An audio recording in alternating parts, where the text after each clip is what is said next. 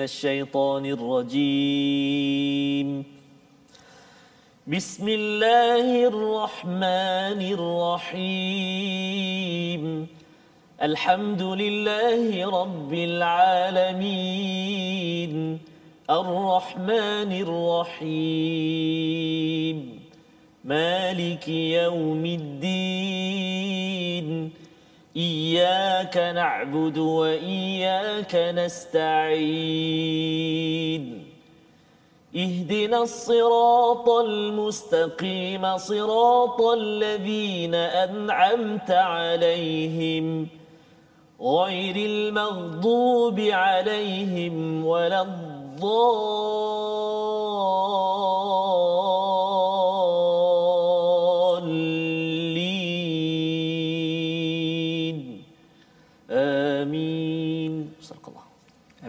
Alamin. Assalamualaikum warahmatullahi wabarakatuh. Alhamdulillah wassalatu wassalamu ala Rasulillah wa ala alihi wa man wala. Asyhadu la ilaha illallah, anna Muhammadan abduhu wa rasuluh. Allahumma salli ala sayidina Muhammad wa ala alihi wa sahbihi ajma'in. Amma ba'd. Alhamdulillah kita memanjatkan kesyukuran pada Allah Subhanahu Taala bertemu dengan tuan-tuan apa khabar semua yang berada di depan kaca TV, yang berada di depan Facebook ataupun di mana jua. Uh, saya mendoakan pada tuan-tuan terus istiqamah bersama Al-Quran dalam program My Quran Time baca faham amal. Dan hari ini kita bertuah dalam sesi ulang kaji kita pada minggu ini kita bersama dengan tetamu istimewa ya yang didatangkan khas untuk kita iaitu Ustaz Syari Abdul Rahman, pengarah Tadabur Center di Bangi. Assalamualaikum Ustaz. Waalaikumsalam Ahlan warahmatullahi Ustaz. Ahlan bak. Masya-Allah. Kita bila cakap tentang tadabbur Ustaz, dia terus saja Tadabur Center. Ini sebenarnya amat amat bertuah Ustaz ya, bersama dengan Ustaz Tarmizi, Abdul Rahman juga. Betul Ustaz. Ha, dia adik-beradik Ustaz duduk berdua. Adik-beradik lah tapi ibu dan ayah lain. ya, lain masya-Allah. Jadi alhamdulillah kita mengucapkan kesyukuran pada Allah SWT pada tuan-tuan yang berada di uh, di mana jua.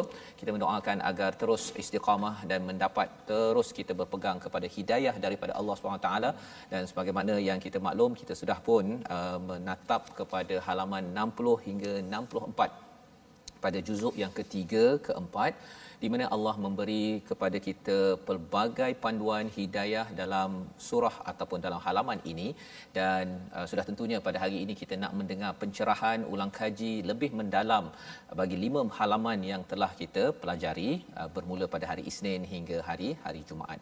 Jadi dengan itu kita nak uh, melihat kepada satu daripada ayat yang uh, amat penting kita beri perhatian terutama tuan-tuan yang istiqamah bersama dengan Quran pada setiap hari pada ayat yang ke-79 ya pada halaman yang ke-60 kita dengar dahulu bacaan tuan-tuan dijemput membaca bersama dengan Ustaz Tarmizi Abdul Rahman di mana nanti kita akan melihat uh, bertanya berkongsi bersama dengan Al-Fadhil Ustaz Syahri Abdul Rahman tentang istilah Rabbani. Ha, kalau Ma'al Hijrah baru ini bercakap tentang membina ya uh, tentang ummah Rabbani, apakah yang sebenarnya yang dimaksudkan dengan Rabbani dan uh, apa yang perlu kita beri perhatian kerana ayat ini dalam surah Ali Imran uh, yang menceritakan tentang golongan orang-orang yang disesatkan ya. Uh, kalau katakan surah al-baqarah itu banyak bercerita tentang orang yang dimurkai.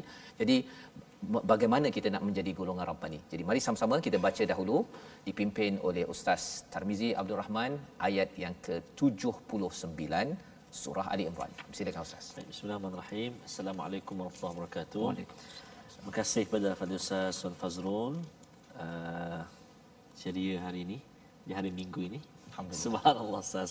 Dan yang kita muliakan dan kita kasihi tetamu kita bintang ilmuan kita pada hari ini Al-Fadil Ustaz uh, Muhammad Syahadi bin Abdul Rahman. Ustaz Silakan Ustaz. bertemu Ustaz. Ya, adik-beradik kasih. kita. Allah Akbar. Terima kasih banyak kerana berkunjung ke halaman ataupun terletak My Quran Time ini Ustaz. Sama-sama. Lama kami menanti kehadiran Allah Ustaz Akbar. dan hari ini dapat bersama Ustaz ya. Betul. Jazakallah khairan. menyunting dia dah lama ustaz Ya? ya menyunting dia dah lama Menyunting dah beberapa lama, Ustaz. masa sebelum Kesempatannya di saat hari ini. Alhamdulillah, Allah ya. Akbar. dan bukan bukan kali pertama Ya. dan akhir ha, itu penting pasti nak lah. mula kan Pasti Ustaz, ya? Ustaz. Allah. Alhamdulillah. Jadi betul saya ramai yang bertanya Ustaz. Kalau kadang-kadang kalau saya jumpa dengan jemaah-jemaah tanya Ustaz, Ustaz ni adik-beradik dengan Ustaz Syahari Abdul Rahman ke? Ustaz pun sama eh? Dia, dia ajukan soalan yang sama Ustaz. Pernah pernah kerap saya. Pernah. Oh, kelas subhanallah. Jadi kami uh, ada beradik uh, saudara uh, seagama Islam. Allah uh, dan guru kita uh, tapi uh, ibu dan ayah uh, lainlah. Nah, walaupun nama sama sah. Uh, Alhamdulillah. Tapi tapi terasa jugalah rasa seronok juga bila ada bila Ustaz Syarif subhanallah. Bertadabbur kita selalu dan atas rasa Quran Ustaz ya. Ustaz subhanallah. Rasa Quran tu yang kita lagi Betul Ustaz. Ya. Jadi insya-Allah hari ini kita ulang kaji Ustaz. Ya. Kita nak uh, mulakan bacaan kita pada ayat yang ke-72 Ustaz ya. 79. Eh maaf saya ayat yang ke-79 dalam surah Al-Imran uh, dan ayat ini terletak di muka surat yang ke-60. Jadi sahabat jom kita baca ayat yang ke-79. أعوذ بالله من الشيطان الرجيم ما كان لبشر أن يؤتيه الله الكتاب والحكم ما كان لبشر أن يؤتيه الله الكتاب والحكم والنبوة ثم يقول للناس ثم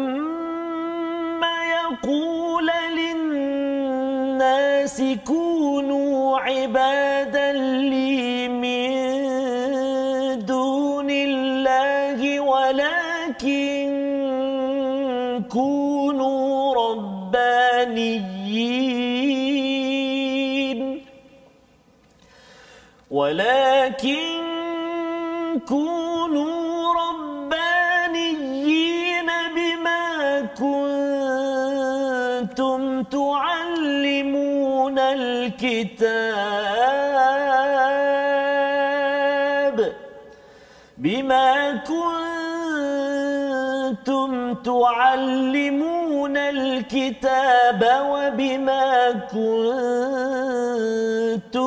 تدرسون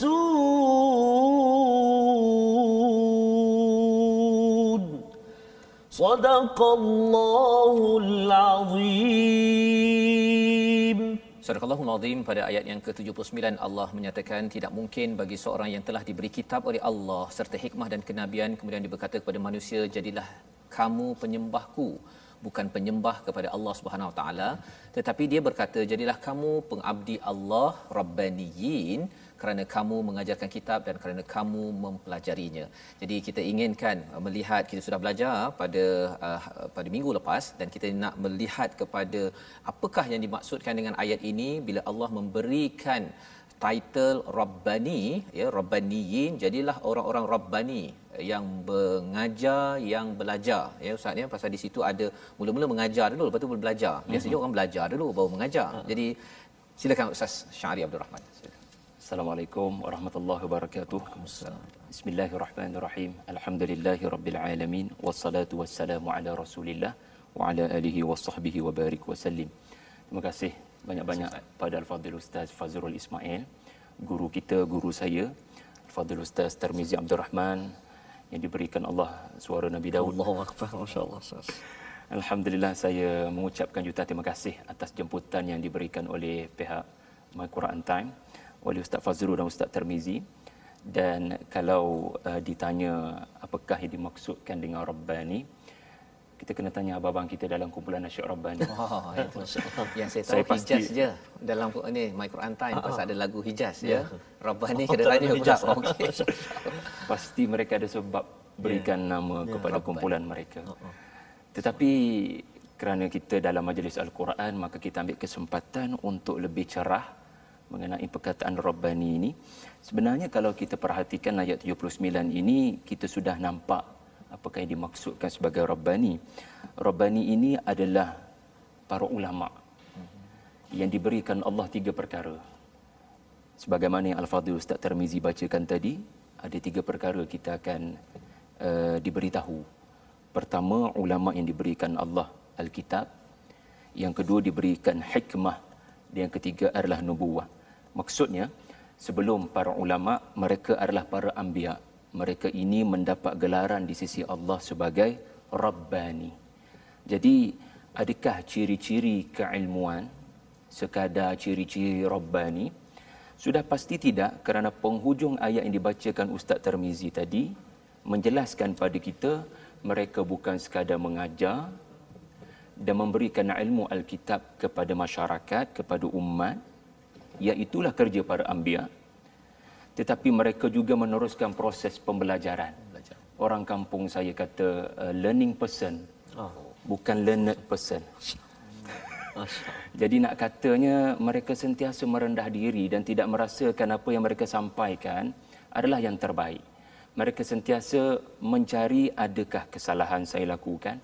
Kerana perkataan Rabbani ini adalah bermaksud ya seringkali kita juga memahaminya sebagai orang-orang Tuhan. Lalu implikasinya adalah uh, kependetaan. Ya. Orang-orang yang meninggalkan dunia lalu tidak ada beza dengan uh, para pendeta Nasrani. Sedangkan Rabbani dalam Al-Quran adalah merujuk kepada para ulama yang diberikan Allah tiga perkara tadi dan dengan ilmu berkenaan mereka mengajar masyarakat membangunkan umat dengan ilmu daripada kitab Allah. Jadi kalaulah ditanya apakah definisi Rabbani itulah definisinya ustaz. Definisinya. Iaitulah para ulama yang diberikan Allah kefahaman tentang wahyu dan mereka membangunkan masyarakat, memindahkan ilmu berkenaan kepada masyarakat, lalu masyarakat yang mereka seru tidak menyembah mereka kerana Rabbani ini sendiri melarang daripada kaum masyarakatnya terlalu memuja. memuja. Kerana mereka Rabbani, mereka menyeru kepada sembah Tuhan bukan saya. Mm-hmm. Apa yang saya beri datang daripada Tuhan. Jadi kita dapat lihat unsur ilmu dan unsur akhlak di situ Ustaz. Ya. Maka itulah lebih kurangnya Tentang ia makna Rabbani. Ya. Maksudnya Rabbani itu dia ada satu lagi istilah uh, Rahbaniyah. Ustaz ya. Mm-hmm. Rahbaniyah itu Rahbaniyah. yang itu yang uh, berbeza dengan Rabbani tadi itu ya. Maksudnya itulah yang diada-adakan diada. oleh orang-orang Nasrani. Nasrani. Tidak berkahwin, uh, berpuasa tidak berbuka. Mm-hmm dan juga ialah beberapa perkara yang Nabi SAW pun sebut aku orang yang paling bertakwa tetapi aku berkahwin hmm. aku makan minum makan bila minum. berpuasa jadi itulah Islam. Jadi bezalah ya Rabbani dengan Rahbaniyah tadi itu. Hmm. dan lebih daripada itu bila bercakap tentang Rabbani ini mengaju ataupun menuju kepada Allah Subhanahu Wa Taala uh, dalam uh, surah uh, Ali Imran ini ada kisah tentang uh, Nasrani banyak mm-hmm. ya tentang agama Kristian dan kisah tentang Nabi Isa alaihi salam misalnya. Jadi sebenarnya uh, kalau surah Al-Baqarah itu mungkin uh, taklah bercakap tentang berdakwah ya uh, ataupun uh, apa banyak bercakap tentang kaum Bani Israel itu tadi. Betul. Tapi dalam uh, surah Ali Imran ini ada spesifik memang dia punya hujah-hujahnya memang mencantas kepada ya lebih kepada orang Nasrani Ustaz kan. Mm-hmm. Jadi kalau Nasrani dikaitkan dengan Nabi Isa uh, satu istilah yang mungkin uh, Ustaz ada kongsikan dekat Facebook. Ha bila saya tengok kat Facebook ada istilah al-faraid. Hai baca. kita belajar daripada ya, guru kita ya pada setiap masa uh, untuk Uh, nak jadi robbani itu tinggi ustaz ya. Tapi hmm. proses itu perlu dilalui kan. Jadi istilah yang uh, ustaz dikongsikan al faraid kan. Uh, faraid. ya. Iaitu uh, perkataan yang muncul sekali sahaja hmm. dalam satu surah ataupun mungkin ustaz boleh jelaskan balik. Hmm. terutama dalam surah ali imran dan kisah uh, terutama kisah nabi Isa. Hmm. uh, apa kepentingan al faraid ini yang muncul sekali ini kaitan dengan kisah Nabi Isa agar kali ini memahami surah Ali Imran ini lebih cerah lagi ya. uh, setelah kita dah belajar pada minggu lepas. Sila Ustaz. Terima kasih Ustaz Fazrul, Ustaz Termizi. Jangan keliru ya dengan faraid. Ah ya. Sebab semua baru lalu graduan Al-Baqarah oh, betul, betul. Takut confuse dengan cerita harta pusaka. Yang disebut oleh Ustaz Fazrul tadi dal, ah. faraid. Ha, faraid. Dia bermaksud uh, perkataan yang farid, hmm. sangat unik dia tidak berulang dalam Quran uh, kita boleh kata perkataan yang yatim piatu. Yatim piatu. Dia tak beranak. Quran ni kan banyak perkataan yang ada asal dia. Tetapi antara perkataan yang tak ada dalam Quran melainkan sekali sahaja disebutkan uh, kalau dalam Ali Imran perkataan berkenaan jeng jeng jeng iaitu ayat 49 49 di mana perkataan tadakhirun. Ya, kalau uh, para penonton main Quran time boleh buka Quran. Ya.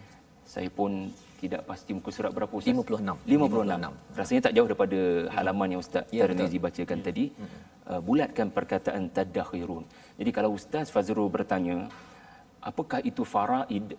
Maka faraid ini adalah uh, perkataan-perkataan di dalam Quran yang muncul sekali dan mau tak jumpa dah dia lepas ni. Oh. Sekali saja. Sekali itu saja. Hmm. Dan menariknya uh, kajian yang dibuat menunjukkan ada sebab Allah sebut sekali, Allah sebut satu kali kerana manusia berkenaan, insan berkenaan ada keunikan tertentu yang tidak ada pada orang lain. Hmm. Sama ada ia adalah kualiti yang baik atau kualiti yang tidak baik. Dan perkataan yang kita nak sebutkan ini adalah perkataan yang merujuk kepada perbuatan tidak baik. Ia tidak disebut dalam Quran melainkan dalam surah Ali Imran ayat 49. A'udzubillahi minasyaitonirrajim. Wa unabbiukum bima ta'kuluna wa ma tadakhiruna fi buyutikum. Ceritanya adalah cerita um, Nabi Isa diberikan mukjizat. Salah satu mukjizat adalah baginda boleh tahu apa makanan yang disimpan dalam rumah Bani Israel. Kalau kita baca terjemahan, insya-Allah kita akan jumpa itulah mukjizat Nabi Isa. Tetapi apa kaitan dengan perbuatan negatif Bani Israel? Mereka menyimpan makanan dalam rumah. Kita pun simpan. Hmm. Ya. Jadi di mana salahnya? Jadi salahnya mereka adalah kerana mereka menyimpan makanan dengan sifat kedekut. Hmm. Mereka sampai berkata uh, innallaha faqir wa nahnu aghnia. Tuhan tu miskin, kita yang kaya sebab kekayaan mereka adalah dengan cara salah satu cara lah. Mereka simpan sebanyak-banyaknya makanan sedangkan fakir miskin dikeliling rumah mereka. Sedangkan orang lain menunaikan zakat, Nabi Isa pun menunaikan zakat sebab tu mereka sangat memerangi Nabi Isa. Wa awsani bis salati waz zakat madum tu hayya. Sebab Nabi Isa ni bila dia ada pengetahuan gaib, aku boleh tahu apa korang simpan dalam rumah. Oh. Jadi panas ada orang. Sebab hatta bini sendiri tak tahu. Ya, si suami ahlul kitab simpan bukan setakat makanan ustaz. Simpan perhiasan. Seolah-olah bank.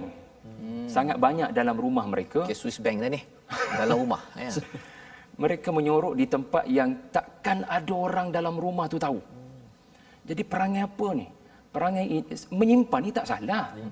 Yang salah bila anda tidak menunaikan zakat. Hmm.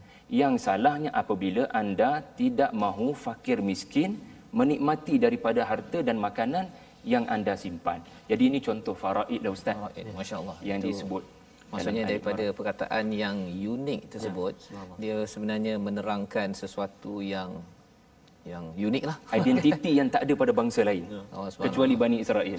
Bani Israel. Dan ini perkara yang uh, bila saya melihat Ustaz ya, uh, maksudnya pada juz yang ketiga ini banyak cerita pasal infak, ya, ada cerita pasal riba dan juga hutang pada hujung uh, ah. surah Al-Baqarah itu. Hmm. Rupanya uh, masih lagi cerita pasal perjuangan nak derma, kedekut, ya. apa sebagainya itu masih ada.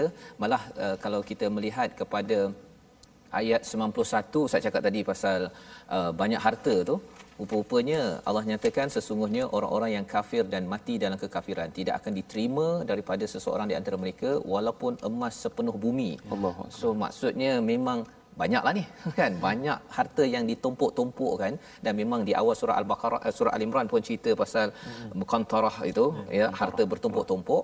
Dan tiba-tiba muncul pada ayat yang ke-92 ah 92 tu juz lantana kan ha, juz orang lantana. cakap juz lantana iaitu kamu tidak akan memperoleh kebaikan sebelum kamu mendermakan sebahagian daripada harta yang kamu cintai dan apapun yang kamu dermakan sesungguhnya Allah Maha mengetahui jadi uh, ayat 91 cerita tentang uh, uh, harta ya tentang hmm. orang kufur Kemudian pada ayat 92 itu cerita pasal tunfiqu dia macam melompat sikitlah ceritanya ustaz ya. Jadi nak minta kepada ustaz uh, Tarmizi untuk baca ayat 92 tu dulu. Kemudian nak minta ustaz Syari cerahkan sikit sebenarnya apa kaitan di antara ayat 91 sampai 2 mm-hmm. sebelum masuk kepada juz yang keempat kita. Insya-Allah. Sila Ustaz Tarmizi dahulu. Terima kasih Ustaz Fazrul. Fadil Ustaz Syahri. Tuan-tuan dan puan ayat 92 kita nak baca sekarang yang terletak di muka surat yang ke-62 eh. Permulaan juz 4 saya. A'udzubillahi minasyaitonirrajim. La tanalul birra hatta tunfiqu mimma tuhibbun.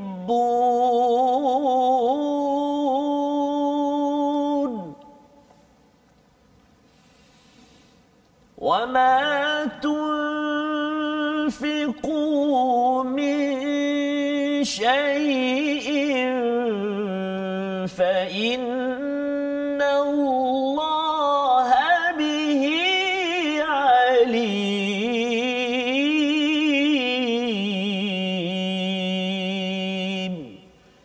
صدق الله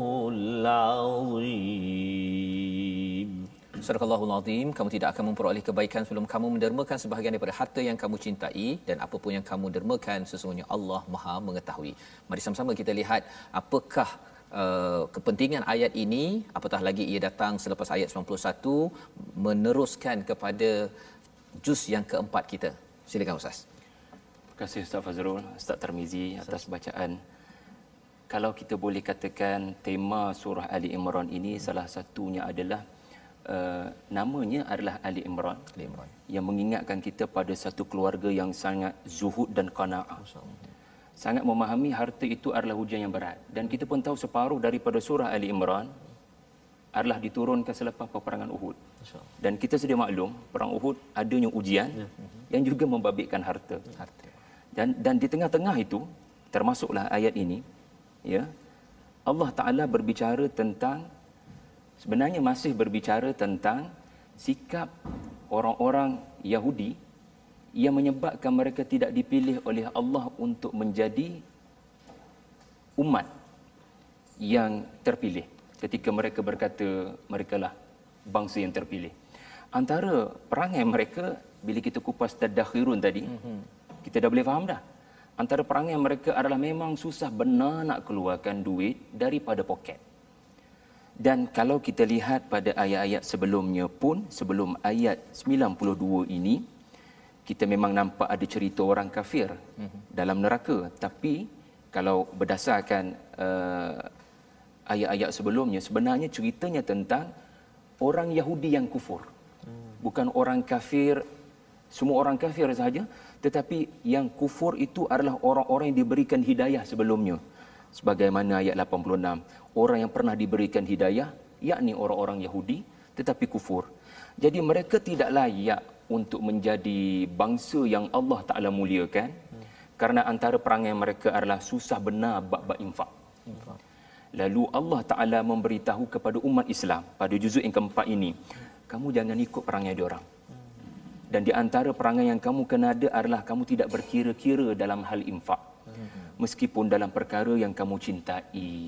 Itulah kalau Ustaz tanya hubungan tu. InsyaAllah. Itu itu dia punya kaitannya Ustaz ya. Allah mendidik kepada kita semua dalam surah Ali Imran ini untuk menjadi satu umat ya kalau disimpulkan daripada ustaz cakap tadi itu uh, kena ada kemampuan untuk memberi ustaz ya bukan tadakhirun tadi itu maksudnya simpan betul-betul sampai eh sampai ahli keluarga tak tahu itu mantap juga tu kan? Dan ini adalah satu satu peringatan untuk di saya kepada tuan-tuan yang berada di hadapan kaca TV bahawa sebenarnya makin kita dekat dengan kitab al-Quran ini kita makin uh, melembutkan hati kita. Makin lagi kita rasa bahawa cinta kita kepada Allah itu melangkau daripada segala apa yang ada. Dan itu adalah satu satu kepastian yang perlu kita beri uh, cakna yang perlu kita ambil tindakan pada setiap hari selepas membaca al-Quran. Dan insyaallah kita akan mengikuti lagi macam mana umat ini akan diangkat bagaimana umat ini boleh berjuang untuk dunia. Pada sambungan selepas ini kita berehat sebentar. My Quran Time baca faham amal insyaallah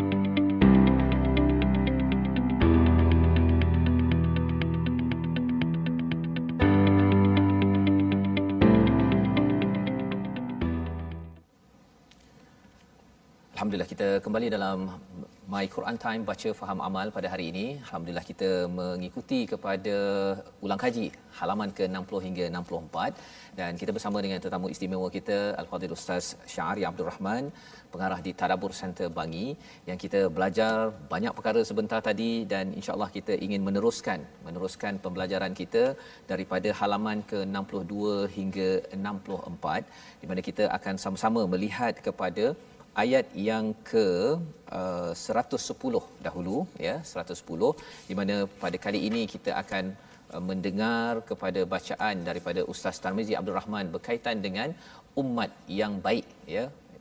Umat yang baik itu apa? Khaira ummah itu untuk menjadi panduan kepada kita. Dan kita akan sama-sama berbincang nanti bagaimana surah uh, Ali Imran ini yang ada 200 ayat ada kaitan dengan dengan uh, surah Al-Baqarah. Tapi sebelum itu, mari kita bersama dengan sahabat Al-Quran Ustaz. Ya Ustaz, Alhamdulillah uh, kita bersama dengan uh, platform rasmi kita untuk sahabat-sahabat uh, bertanyakan soalan ataupun ingin uh, mengutarakan apa juga pandangan ataupun nota-nota kita di platform rasmi kita uh, Facebook kita Sahabat Al-Quran My hashtag Quran Time dan juga My hashtag Quran Time juga boleh ikuti kami di uh, YouTube My hashtag Quran Time Official dan juga Instagram kami My Quran Time Official insyaAllah yeah. dan uh, ayat yang kita nak baca seterusnya ini terletak di muka surat 64 mm-hmm. uh, iaitulah ayat yang di atas sekali iaitu ayat yang ke-110 insyaAllah jom kita baca sama-sama أعوذ بالله من الشيطان الرجيم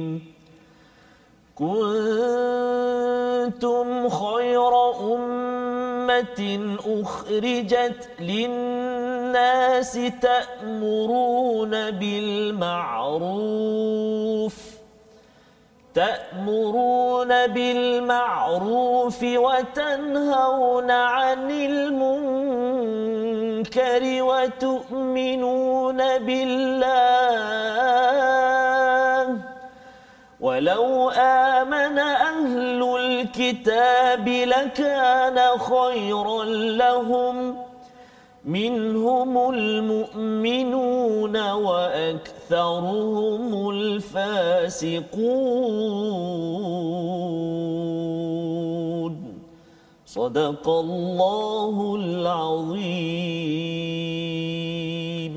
Surah Allahul Azim pada ayat 110 daripada surah Ali Imran ini, kamu adalah umat terbaik yang dilahirkan untuk manusia, menyuruh yang makruf dan mencegah daripada yang mungkar dan beriman kepada Allah. Sekiranya ahli kitab beriman tentulah itu lebih baik bagi mereka di antara mereka ada yang beriman namun kebanyakan mereka adalah orang-orang yang fasik. Di dalam ayat ini ayat 110 ini ada satu tanda ukur ataupun tanda aras kepada apa yang dimaksudkan sebagai khaira ummah, umat yang terbaik yang dikeluarkan, yang dilahirkan, yang dinyatakan kepada seluruh manusia. Dan dalam kita nak memahami perkara ini kita bersama dengan Ustaz Syari Ustaz ya kalau boleh cerahkan lagi tentang sebenarnya khairul ummah ni apa sebenarnya? Adakah khairul ummah ni kira umat dahulu ke umat sekarang ke? Dan lebih daripada itu bila Allah cakap tentang takmuru nabi ma'ruf wa tanhauna 'anil munkar beriman pada Allah tu nombor tiga kan hmm. mengapa je nombor tiga ya. bukan awalnya iman bukan kepenting sila ustaz Terima kasih Ustaz Fazrul, Ustaz Termizi. Ustaz. Ulama berbeza pandangan adakah kuntum itu merujuk kepada semua kaum muslimin sampai hari kiamat daripada zaman para sahabat atau kuntum itu terbatas kepada generasi para sahabat sahaja. Umar Al-Khattab menyatakan ini adalah zaman awalina walaysa li akhirina. Jadi dengan kefahaman Umar itu fahamlah kita ia merujuk kepada zaman uh, para sahabat. Tetapi jumhur para ulama tidak membataskan makna kuntum ini hanya kepada generasi terdahulu. Ia adalah kuntum dalam pengetahuan Allah adanya satu umat yang terbaik dan ia tidak terbatas. Ia akan ada, ia akan sentiasa ada pada sampai bila-bila sampai hari kiamat. Tetapi modelnya hmm.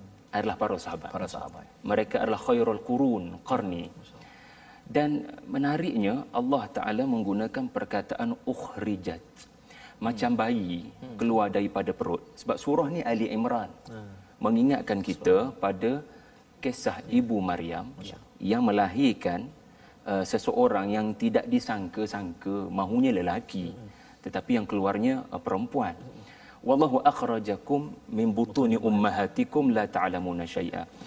Dan seperti Nabi Isa yang dilahirkan Tak buka disangka-sangka. mulut Isa bin Maryam bayi Nabi Isa keluar buka mulut bercakap pasal kebenaran. Inilah ayat yang Allah Taala minta kita umat Islam menggalas tugas buka mulut bercakap kebenaran. Kamu ini dilahirkan untuk dunia tahu apa yang benar apa yang tidak benar dan kalau kita rujuk tafsir saya rasa dengan asbabun nuzul kita boleh lebih faham dan membantu kita tadabbur. Dalam kitab-kitab tafsir dinyatakan ya asbabun nuzul ayat 110 ini adalah ungkapan orang-orang Yahudi kepada para sahabat iaitulah agama kami lebih baik daripada agama korang kami bangsa Yahudi lebih baik daripada bangsa korang. Turun ayat kuntum khairu ummatin ukhrijat linnas. Ta'muruna bil ma'ruf wa tanhauna 'anil munkar wa tu'minuna billah. Nak katanya pedulikan depa tu. Pedulikan Yahudi itu kerana kerja mereka adalah selalu berbangga-bangga dengan mereka dulu kaum yang terbaik sedangkan apa yang mereka bangga adalah berdasarkan nasab keturunan darah sejarah saja. Sedangkan ayat ini bagi tahu kami muliakan sesuatu umat bukan kerana moyang mereka dahulu nabi-nabi. Kami muliakan satu satu umat kerana tiga perkara. Yang pertama amar ma'ruf yang kedua nahi mungkar yang ketiga beriman kepada Allah. Ustaz tanya tadi kenapa iman pada Allah jatuh nombor tiga sedangkan kita baca wal asri pun iman nombor satu. Wal asri innal insana lafi khusrin illa alladhina amanu wa amilus solihat wa tawasaw bil haqq wa tawasaw bis sabr. Kerana surah ini kalau kita tengok baca sampai habis tu dia ada cerita ahlul kitab. Separuh pasal kita separuh lagi pasal depa pasal ahlul kitab. Jadi masalah paling besar ahlul kitab adalah mereka meninggalkan amar ma'ruf nahi munkar. Mereka tutup mulut tak nak tegur kesalahan-kesalahan yang dilakukan oleh kaumnya ataupun sesama mereka. Kerana kritikalnya masalah ini pada para pendeta Allah Taala mendahulukan kriteria ini kepada uh, rabbaniyun pada ulama-ulama kaum muslimin. Supaya uh, keutamaannya adalah memastikan masyarakat faham apa yang ma'ruf apa yang mungkar tetapi asasnya tidak ditinggalkan maka yang asas itu dinyatakan kemudian iaitu iman pada Allah. Jadi itu dia punya apa tarkib susunan itu memberi penekanan kepada isu yang sedang berlaku ustaz ya. Mm-hmm. Maksudnya yang masalahnya sekarang ini bila dah faham tentang kitab tersebut uh, tak nak buka mulut. Tak nak buka. Ha, sepatutnya dilahirkan tu untuk buka mulut kan. Kalau lahir tu memang dah tak boleh buka mulut tu kira okeylah difahami kan. Tetapi untuk menjadi khairul ummah ini dilahirkan seperti mana Nabi Isa itu dilahirkan daripada seorang ibu yang tidak ada ayah maksudnya dalam keadaan yang agak pelik ustaz ya hmm. Uh, untuk membawa kepada kebenaran untuk menyatakan kebenaran pada waktu tu orang tak puas hati kan. Disebabkan Nabi Isa ni kira nampak ialah boleh nampak sampai dalam rumah tu ya. sebagai satu mukjizat dan juga dalam Taurat Injil dia dah pakar dah boleh beritahu pula eh ini dah diseleweng apa sebagainya. Jadi ini adalah tugas pada waktu itu dan juga itulah juga rahsia untuk zaman sekarang. Ustaznya bukan sekadar ini kuntum ini hanya untuk sahabat ataupun orang-orang terdahulu sahaja. Dan uh, bercakap tentang tiga perkara ini sebenarnya amat uh, kritikal uh, pada waktu ini. Kalau boleh ustaz cerahkan uh, sebenarnya zaman sekarang ni uh, adakah perkara yang sama ataupun sebenarnya kita kena bina iman kepada Allah dulu ke? Apa apa sebenarnya daripada ayat ini untuk kita tahun tahun ini kita selalu baca Yasin. Saya kira Yasin yang kita baca itu ada kisah yang menyebabkan kita lebih faham ayat ni. Kisah lelaki yang buka mulut untuk menegur kaumnya. So kita letak kat mana kisah tu? Jadi baca, faham, amal. Jadi hendaklah kita menjadi ayat 20 surah Yasin tu. Kerana ayat 20 itu adalah kisah ayat 110 iaitulah umat yang saling tegur menegur. Yang sensitif dengan apa sedang terjadi kepada masyarakat khususnya anak-anak muda kita apa sedang terjadi pada mereka. Jadi rasa sedih sepatutnya bukan melahirkan sikap mengeluh. Sebab nabi pun kata man qala halakan nas faqad ahlakahum barang siapa yang hanya menyebut hancur hancur dia memainkan peranan menyumbang ke arah kehancuran sepatutnya dia buka mulut. Sebagaimana lelaki dari hujung kota dalam surah yasin itu dia melakukan amar ma'ruf nahi munkar pun. Ya? Ya qaumi ittabi'ul mursalin ittabi'u man la yas'alukum ajran wa hum muhtadun jadi itulah Ustaz serba sedikit. Ya baik. Jadi itu panduan untuk uh, kita laksanakanlah ya Ustaz ya. Maksudnya bila nak menjadi khairul ummah ini uh, kena buat kerja ya.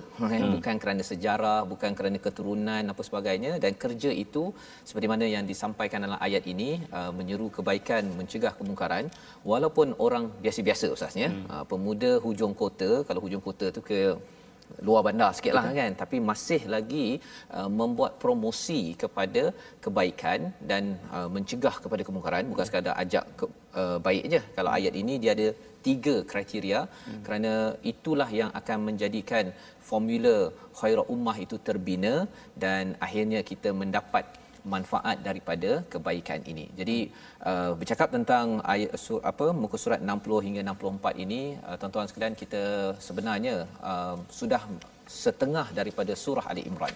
Dan mungkin di situ kalau bercakap tentang surah Ali Imran ini satu perkataan yang penting juga kita faham kita boleh lihat pada ayat 112 itu tentang hubungan dengan manusia dan hubungan dengan Allah ya yang kita cuba nak fahami uh, perkataan ghadab ada wujud pada ayat 112 ini. Ha, tapi kita nak dengar dahulu bacaan daripada Ustaz Ahmad Tarmizi ayat 112 sebelum kita berbincang tentang apa pelajaran daripada surah Ali Imran setakat ini yang perlu kita ambil selepas kita melewati surah Al-Baqarah agar kita tidak dimurkai dan tidak disesatkan. Kita baca dahulu 112. Baik, terima kasih Fadil Ustaz Fazrul yang dimulakan Fadil Ustaz Muhammad Syahadi Abdul Rahman khususnya tuan-tuan dan puan-puan para penonton sekalian kita nak uh, melihat sekarang ini ayat 112 Ustaz ya? Uh, ayat ini agak panjang Ustaz ya? Agak panjang.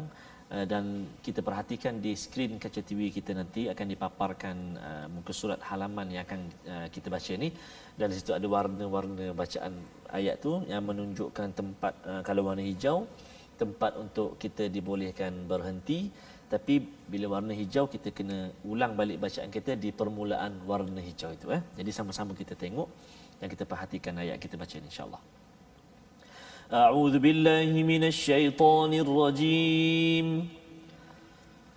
ضربت عليهم الذلة أينما ثقفوا إلا بحبل من الله إلا بحبل من الله وحبل من الناس وباءوا بغضب من الله وباءوا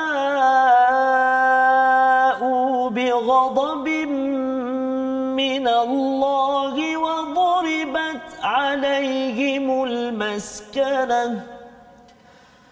ذلك بأنهم كانوا يكفرون بآيات الله ويقتلون الأنبياء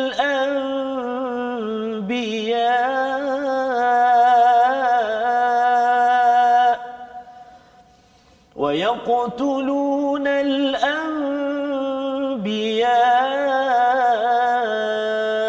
بغير حق. ذلك بما عصوا وكانوا يعتدون.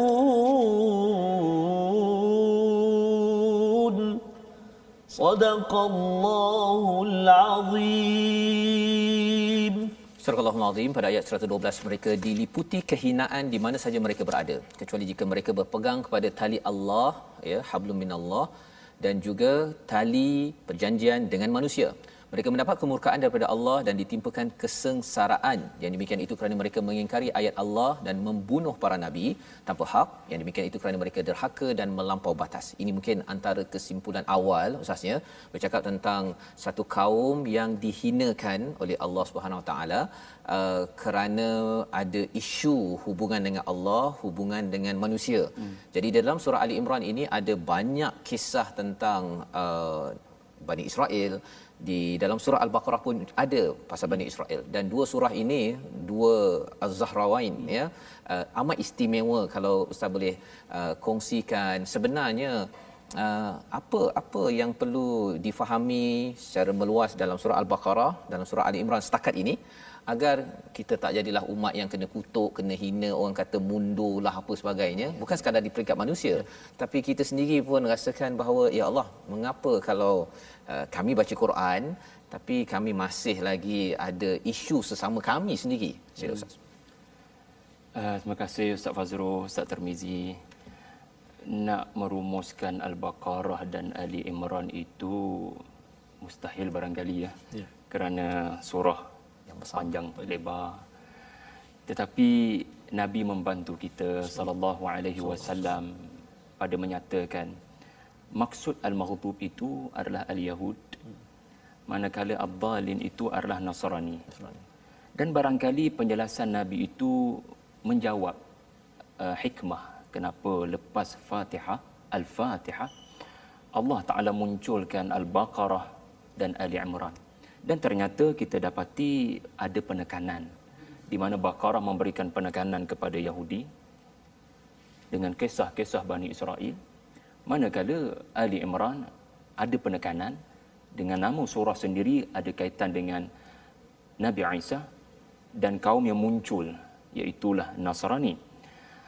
Tetapi seandainya kita nak faham dalam bentuk yang mudah sebab kita ni bukan ada kemampuan untuk pergi dengan dalam-dalam barangkali saya boleh sebutkan dalam bentuk perumpamaan walillahil mathalil a'la untuk uh, ayah ibu tuan-puan mengetahui agaknya apa yang nak disentuh daripada Baqarah hingga Ali Imran.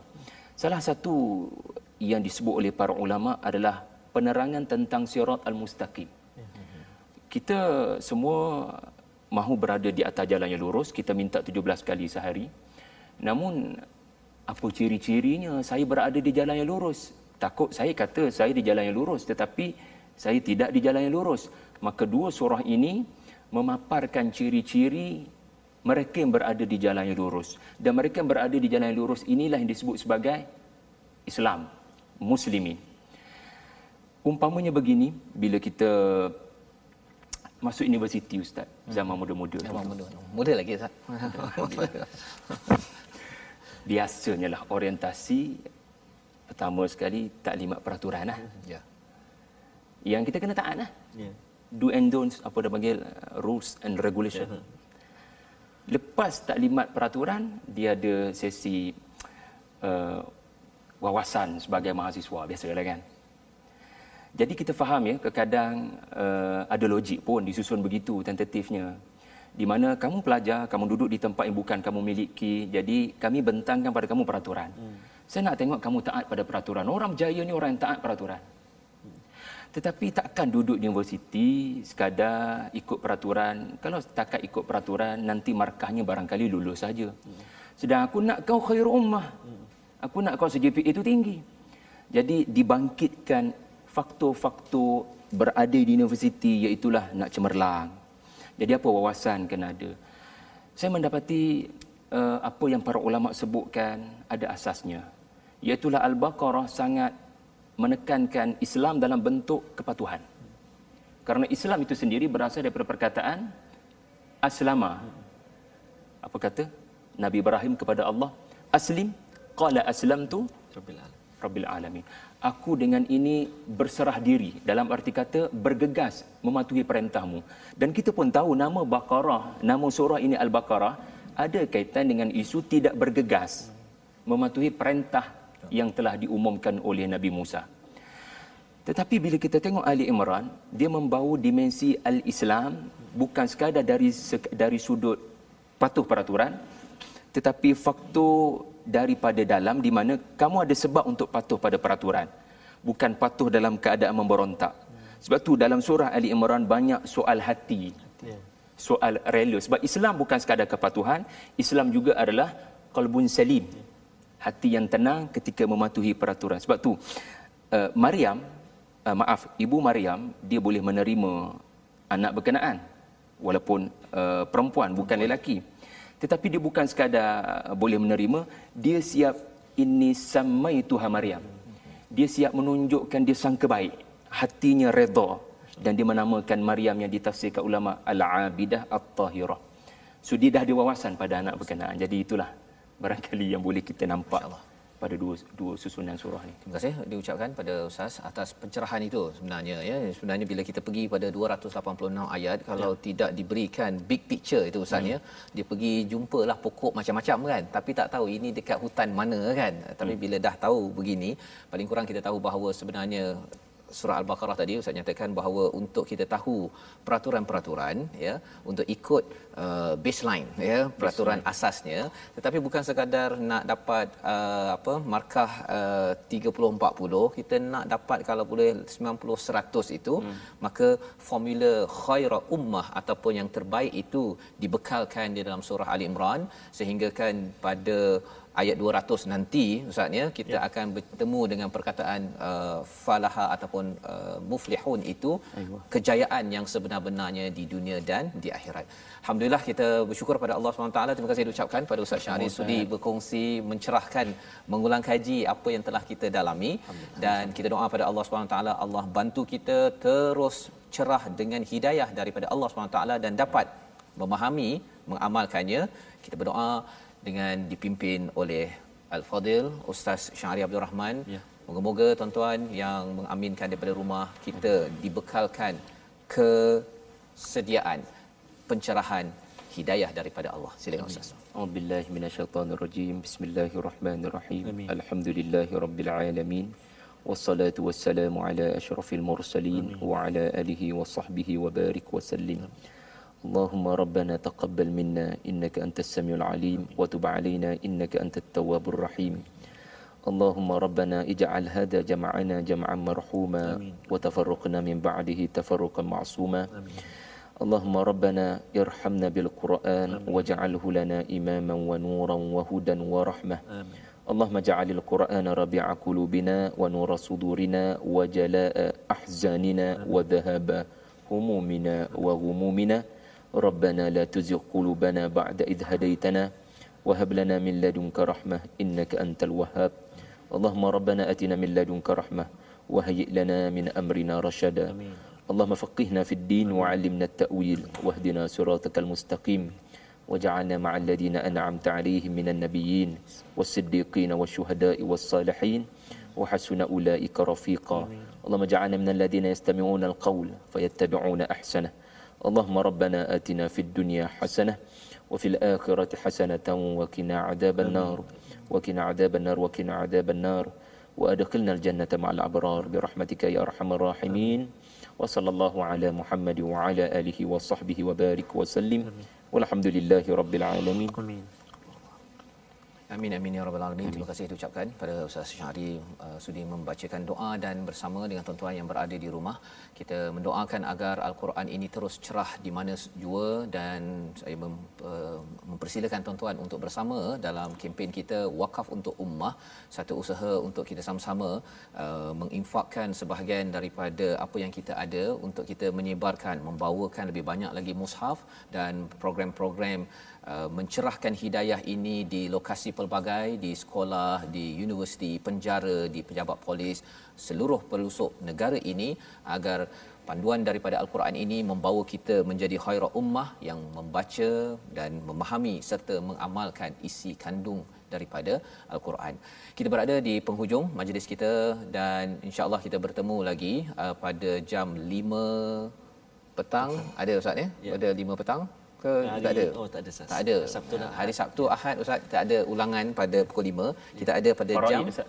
ya. Faraid. Faraid dia, dia hanya ada pada pukul 12 pada jam yeah. 11 malam, 11 malam dan juga 6, 6 pagi dan uh, nanti kalau ada yang kata saya nak belajar lagi yeah. banyak tadabbur mm-hmm. Sebenarnya jangan lupa untuk tuan-tuan uh, ikuti Tadabur Center Tadabur di Center. Facebook ya. Uh, Ustaz Syahri uh, melaksanakan banyak program-program untuk kita lebih lagi memahami uh, al-Quran kemahiran-kemahirannya. Jadi ada online dan offline Ustaz ya. Ya boleh dapati. Dan insyaallah uh, ikuti pelbagai guru yang mencerahkan lagi al-Quran di sekitar tuan-tuan. Kita bertemu lagi dalam My Quran Time baca faham amal insyaallah